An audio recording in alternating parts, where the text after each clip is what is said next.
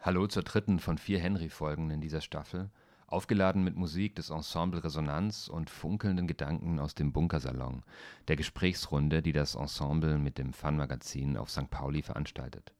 Ich bin Tobias Ruderer und Adorno schrieb, man kann nicht mehr wie Beethoven komponieren, aber man muss so denken, wie er komponierte. Die Frage ist also, wie kommt der Fortschritt in die Musik? Und die zweite, was hat Technik mit Kreativität zu tun? Wie immer gilt, holt euch die kostenlose App, der Link ist henry-recommends.com.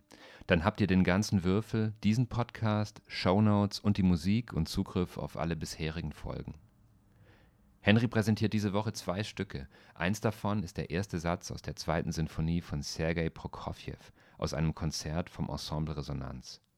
Prokofjew war vieles, manchmal klassisch, manchmal ein neuerer, ein rhythmischer Treiber, manchmal lyrisch, manchmal humorvoll.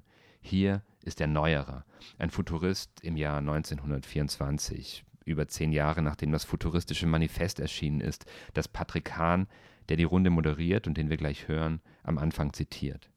Derselbe Patrick Hahn schreibt im Programmheft zum Text über das Werk wenn ihr den Text lesen wollt, dreht einfach den Würfel in der Henry-App, dann bekommt ihr den Link. Patrick Hahn schreibt, Zitat, die stellenweise poetistischen Züge des Werkes und die schiere Gewalt, die aus den gleißenden Schichtungen brüllt, reihen es ein unter seine forderndsten Entäußerungen.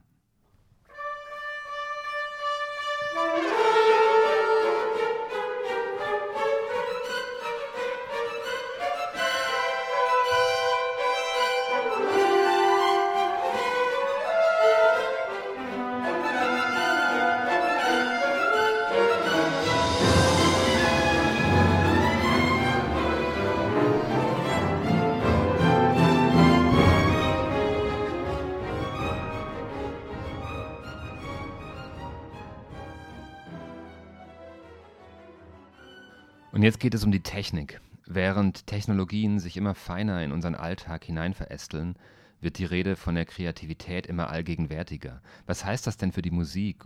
Wie können wir das jetzt vertonen? Um solche Fragen geht es in dem Gespräch. Ich benutze den Computer jeden Tag, aber eher so wie ein Bleistift. Das sagt Anne Wellmer, Komponistin, Medienkünstlerin, eine der Gäste im Bunkersalon. Den Computer wie ein Bleistift benutzen, geht das überhaupt? Über welche Technik reden wir? Über den Computer? In der Musik haben wir es oft mit Medien zu tun. The medium is the message, hat der kanadische Philosoph Marshall McLuhan gesagt. Das Medium ist die Botschaft. Es gibt wenige Texte aus meinem Studium, die mehr Perspektive für die Weltsicht gebracht haben als McLuhans Medien verstehen oder die Gutenberg-Galaxis. Was McLuhan in den 60er Jahren des letzten Jahrhunderts gesagt hat, ist ungefähr Wichtiger als die Geschichte, die ein Medium erzählt oder die Inhalte, die es repräsentiert, ist die Wirkung dieses Mediums auf unsere Wahrnehmung. Medien sind also keine neutralen Kanäle, sondern sie sind sowas wie Prothesen, Sinneserweiterungen.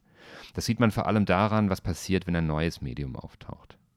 Mit dem Buchdruck wurde die Sprache von einem Mittel der Wahrnehmung zu einer tragbaren Ware. Das wissenschaftliche Denken begann. Für McLuhan waren auch Eisenbahn, Elektrizität und Lichtmedien, das Telefon. Die Medien gehen in uns rein, sagt Martin Burkhardt, Autor, Denker und ein anderer Gast, der gleich spricht. Und insofern gibt es das Internet vielleicht schon seit, 19, äh, seit 1746, wie wir erfahren werden. Vielleicht zeigt sich die Richtigkeit von McLuhans Thesen heute für alle recht einfach am Handy, wie es unser Verhalten, unser Denken, unsere Impulse, unsere Präsenz unter anderen Leuten beeinflussen kann und auch unser Musikhören.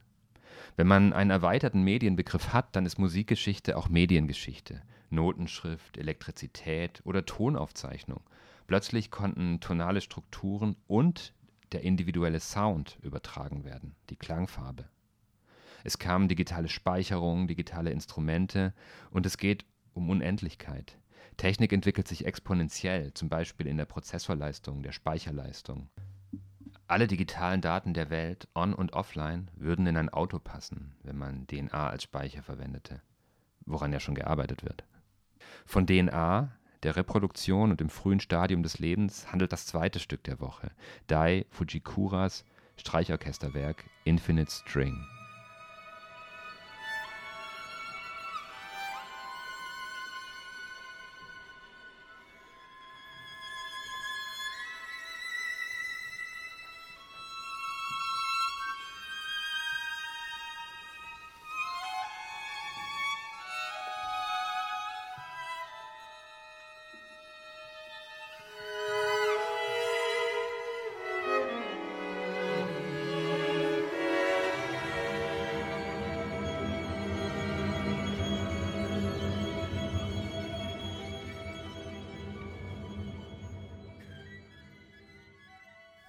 Die Vernetzung weitet sich aus.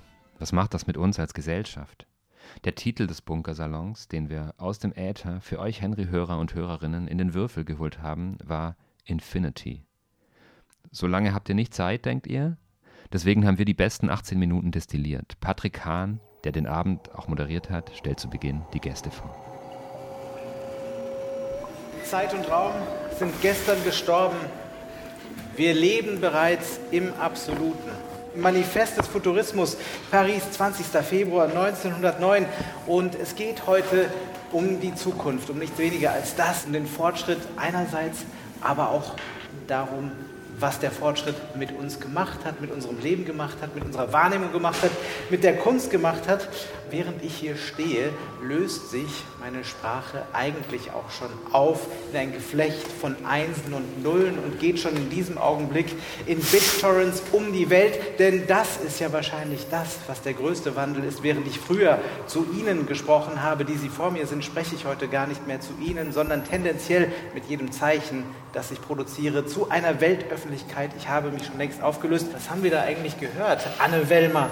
Die Basis von dem Ganzen sind analoge Synthesizer zur Herstellung von Videosignalen. Eigentlich analoge Synthesizer-Klänge hauptsächlich. Ja. Das war eine künstlerische Arbeit von Ihnen. Sie sind Medienkünstlerin ja. und aber auch Medienhistorikerin, darf ich das so sagen? Diese alten Technologien sind mir alle sehr ans Herz gewachsen. Das heißt, ich benutze den Computer jeden Tag, aber wirklich wie ein Bleistift. Auf dem Podium haben wir heute noch zwei weitere Gäste, die ich Ihnen gerne vorstellen möchte. Zu meiner Rechten sitzt Bernhard Günther. Bernhard Günther ist so etwas wie der Meta-Crawler des Wiener Musiklebens.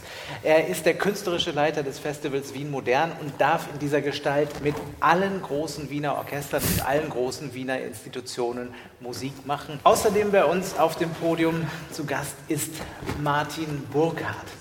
Er wird heute zu uns sprechen als Kulturphilosoph, der das Thema der Digitalisierung intensiv bearbeitet hat. Von wilden Radiohörspielen bis hin zu Kinderhörspielen. Er hat Games entwickelt, er hat zahllose Bücher geschrieben.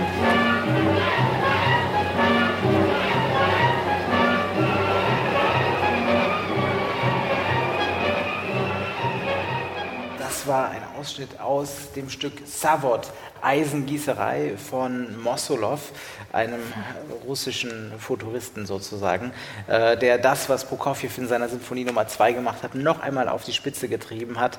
Man hört es, die Maschinen klingen hier im Gleichtakt. Das sind repetitive Muster, die auch äh, mit aller Gewalt sozusagen, aller Gewalt des, der Blechblasinstrumente, auch des Schlagzeugs dann über den Menschen äh, hereinbrechen, ihn da auch einspannen in ihre eigene Ordnung.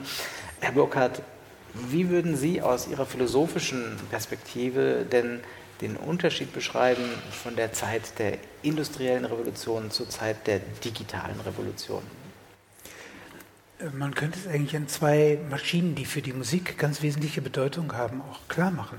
Also die, äh, wenn wir die mechanische Uhr des Mittelalters nehmen, dann haben wir eine nicht nur eine Uhr, sondern wir haben eine universale Maschine, die eigentlich einen Raum öffnet. Also eine Uhr kann eben, eine mechanische Uhr kann eben auch als Räderwerkautomat zum Beispiel eine Mühle sein, ein Kraftwerk. Sie kann aber auch zum Beispiel eine Programmgruppe in, auf einer Kathedrale an, antriggern. Oder eben ein kleines Musik, musikalisches, so quasi programmiertes Werkzeug, diese kleinen Spieluhren, die wir seit dem Mittelalter haben.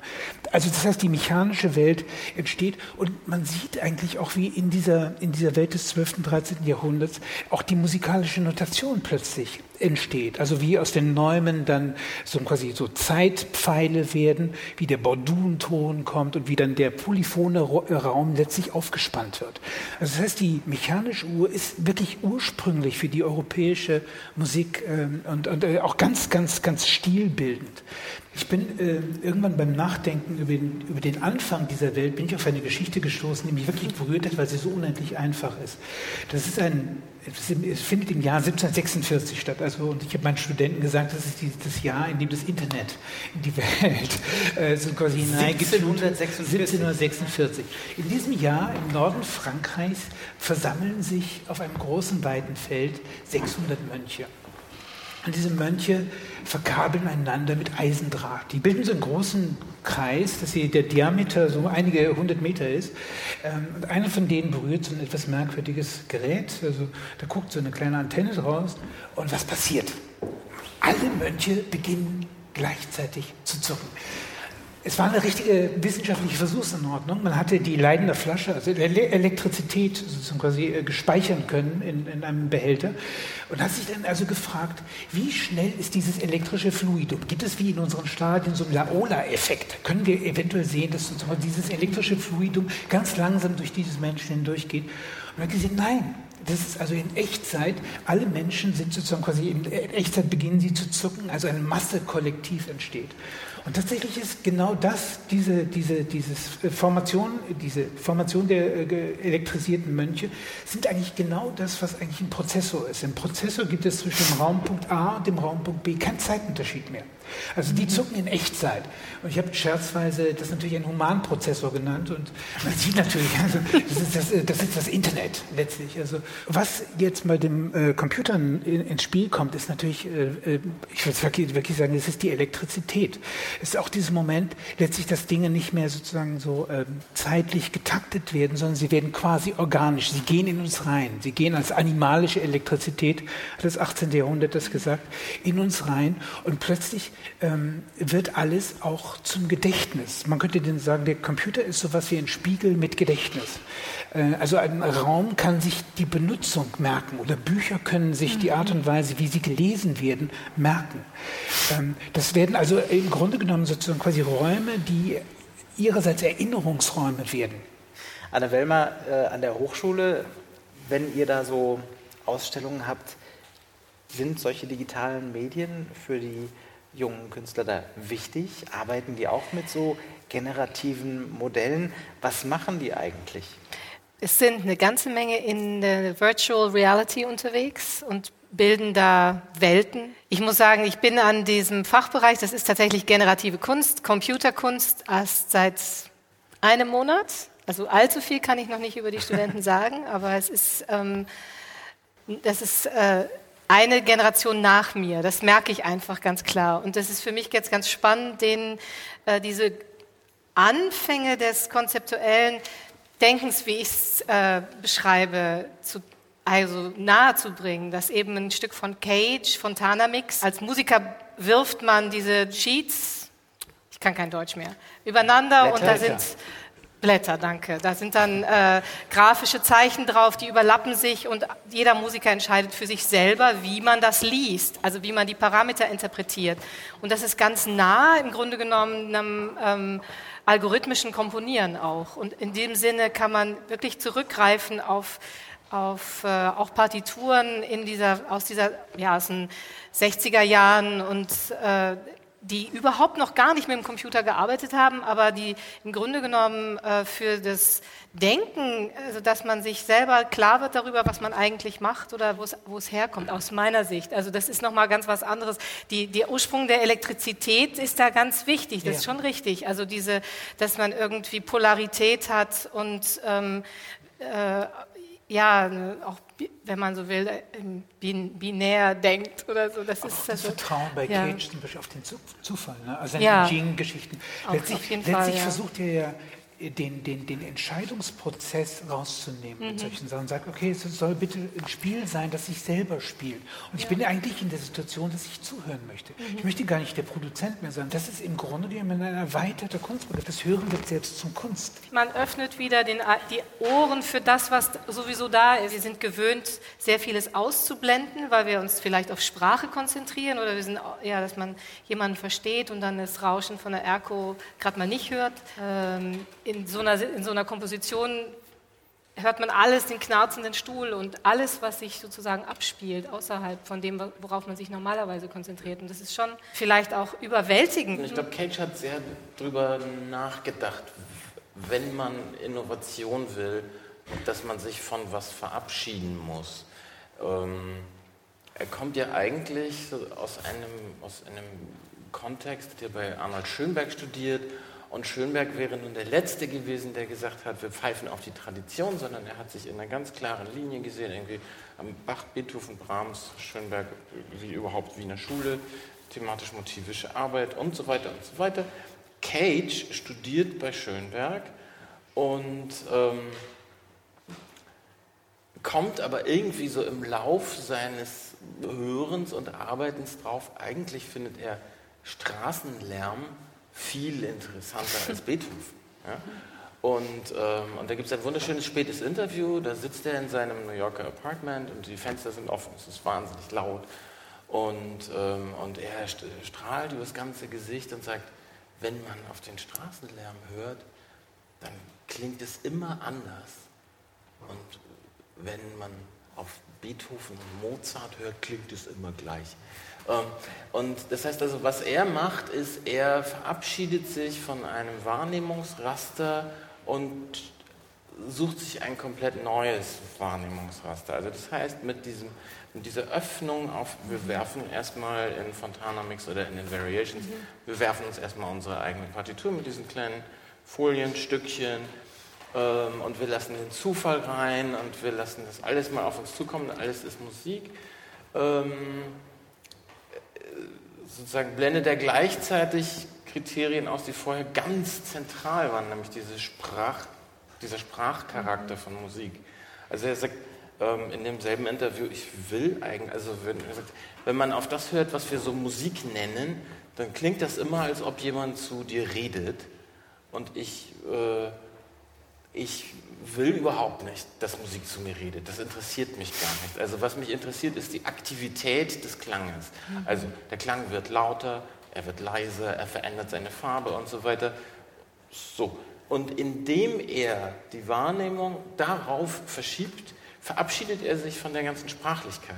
Ja? Und ist das jetzt ein Gewinn oder ist es ein Verlust? Es ist wahrscheinlich genau beides.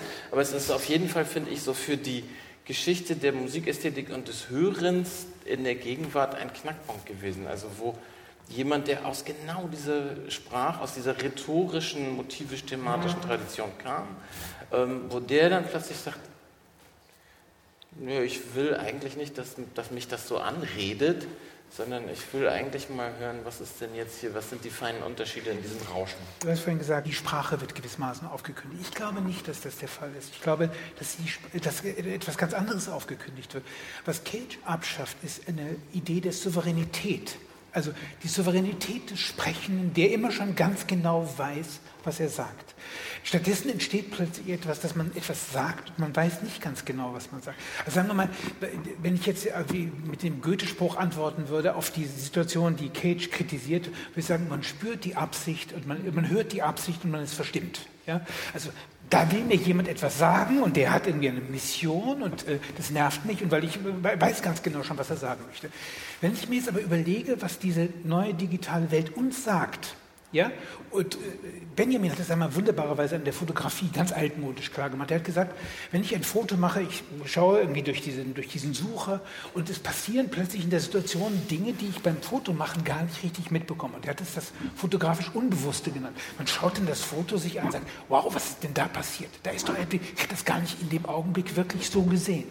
Das heißt, wenn wir heute diese Sensoren haben und diese Medien, die alles festhalten, Spiegel mit Gedächtnis, wie ich das vorhin gesagt habe, dann sehe ich plötzlich eine Situation in einer unglaublichen Komplexität. Ich sehe Dinge, die ich in dem Augenblick, als ich glaubte, die Situation beherrschen zu können, überhaupt nicht habe sehen können. Ich beginne viel feiner, viel genauer, viel präziser zu. Das heißt, in Wahrheit nicht die Sprache wird abgeschafft. Die Sprache explodiert förmlich. Die Sprache hat plötzlich so viele Sinnesbezirke, enthält so viel, was ich, Novalis hat gesagt, alles spricht unendliche Sprachen. Wir sind so in so einer fast romantischen äh, Vorstellung von, von einer universalen Sprache drin, die, wo wir unendlich viel lernen können. Deshalb ist zum Beispiel Kates Geschichte, wenn der dann so sagt, okay, der, das Autogeräusch ist immer anders, nachts klingt es anders als Tag, es ist die, nichts anderes als eine unendlich verfeinerte Sensibilität des Hörens.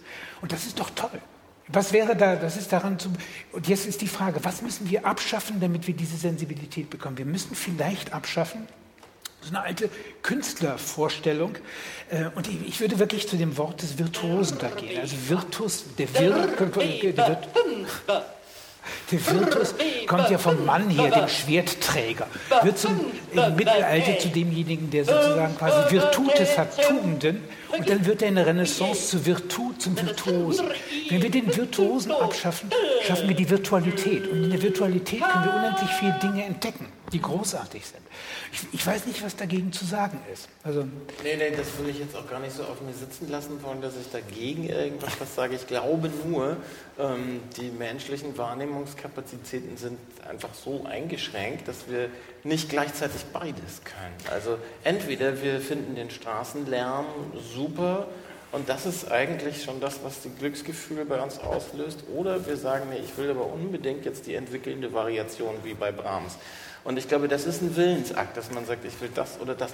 Man kann das ja vielleicht auch temporär mischen oder sowas, mal das, mal das. Aber also ich glaube, es ist einfach, was Cage in dem Fall gemacht hat, ist einfach zu sagen, so, das war jetzt vorher der Fokus und ich schlage jetzt mal einen ganz anderen vor. Und wir müssen uns vielleicht auch beschäftigen mit der Möglichkeit, dass bestimmte Kunstformen, die wir noch feiern und die, die man eben auch im Sinn der großen Destruktion des Potlatchs noch einmal feiert, dass die vielleicht auch sozusagen das Zeitliche segnen werden. Zum Beispiel in dem 12. Jahrhundert war die höchste Kunst der Elfenbeinschnitzer. Also niemand wäre auf den Gedanken gekommen, dass der Maler irgendwie der, der, der Nomenklatur der Künstler ganz oben gewesen wäre. Nein, der Elfenbeinschnitzer war derjenige, der war super, den fanden alle ganz toll und Intarsien und so weiter. Keine Sau erinnert sich an irgendeinen Elfenbeinschnitzer des 12. Jahrhunderts. Der ist einfach wirklich verschwunden. Wieder zu, zu, zurück zu dieser Geschichte. Was passiert eigentlich, wenn ich nicht mehr der äh, Virtuose sein will, sondern ihn nur noch spiele? Oder vielleicht auch es sein lasse, gelassen werde. Das ist quasi mit dem Instrument sage, okay, wenn die Maschine das besser kann als ich, so what? Vielleicht entdecke ich was anderes, was mich viel, viel mehr interessiert. Was erwartest du, Bernhard, und was erwartest du, Anne, von der Musik der Zukunft? Oh, so eine kleine Frage. Wie, wie, viel, hab, wie viel, Zeit habe ich? Äh, Was ich mir erwarte, ist, dass es ähm, tatsächlich so eine Gemeinsamkeit verhandelt. Und deswegen ist es auch für mich durchaus weiter notwendig, das in Form von Festivals oder in Form von Veranstaltungen zu tun. Also Musik ist für mich ein wesentliches Medium, um Gemeinschaft herzustellen. Ähm, wie immer die dann klingt. Aber ganz wichtig ist, dass sich Menschen in einen Raum begeben und eine Zeit lang mal zuhören, unterschiedliche Arten des Hörens und des sich vielleicht Bewegens oder des Sitzens. Ähm, aber äh, das ist ein gemeinsamer Moment. Das ist eine ganz, ganz, ganz große Stärke von, äh, von Musik, äh, anders als im Museum. Also im Museum steht jeder vor seinem eigenen Bild, im Konzertsaal hören wir Zehn. einen Moment lang alle das Gleiche. Nein. Und das ist das ist etwas, was für mich ein ganz wesentlicher Punkt ist. Was ich beobachte, ist, dass Musiker heutzutage ihre eigenen Instrumente auch erfinden und dass der Komponist und Musiker und äh, dass diese die, die Trennung, die da ist eine das verschmilzt alles. Bildende Künstler bauen Instrumente, treten damit auf. Also da gibt es so eine, die, die, die Genres sind nicht mehr voneinander so zu unterscheiden. Und ansonsten wünsche ich mir aber, dass auch zurückgeblickt wird. Und das Schöne ist, dass sozusagen mit, dem, mit den Ohren, die sich geöffnet haben für neue Möglichkeiten, man auch irgendwie eben äh, Barockmusik, äh, Early Music anders hört und auch anders aufführt. Und das ist fantastisch. Das war der Zusammenschnitt des Bunkersalons und hier hören wir nochmal Infinite String von Dai Fujikura, geboren 1977.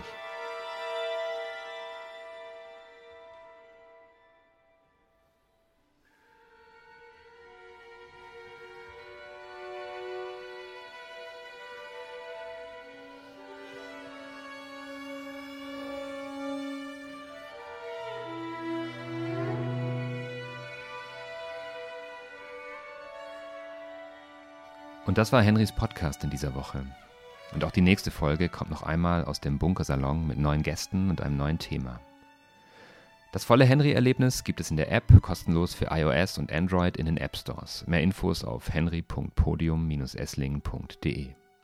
Vielen Dank an die Musiker und Musikerinnen des Ensemble Resonanz, an die Gäste des Bunkersalons, an Patrick Hahn für die Moderation, an Elisa Erkelens und Hartmut Welcher für das Kuratieren des Salons. Podcast-Produktion Fun Verlag, Tobias Ruderer, Merle Krafeld. Henry ist Teil der Digitalsparte von Podium Esslingen.